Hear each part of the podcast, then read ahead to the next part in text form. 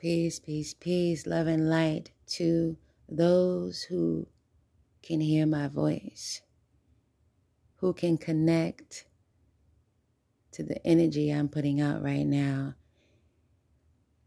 Tuesday, November 1st, 2022. A lot of, hmm,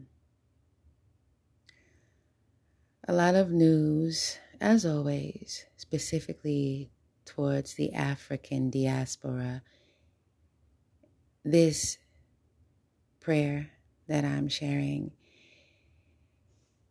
is a prayer of healing, a way to tap into a side of our being that is not generally tapped into.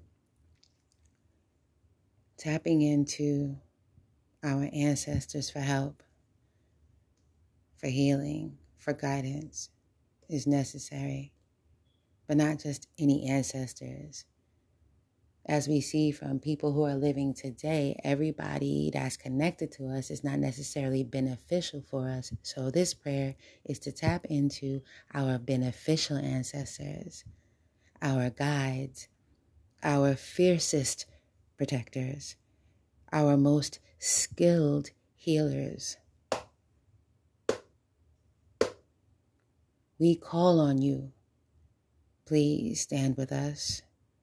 Your children, your daughters, your sons, Iba ye ye, Iba Baba, be with us in these moments. Guide us along our paths, our roads with cool heads and clear minds. We are root of your root. We are soil of your soil.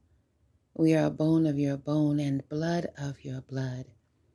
We are not deaf to our sincere cries, nor blind to our honest placations. Please keep the gifts of perfect health, wealth, and prosperity close, so that we may honor and grow your legacy, heal your legacy, we have not forgotten our commitment to our lineage, and we vow to never forget.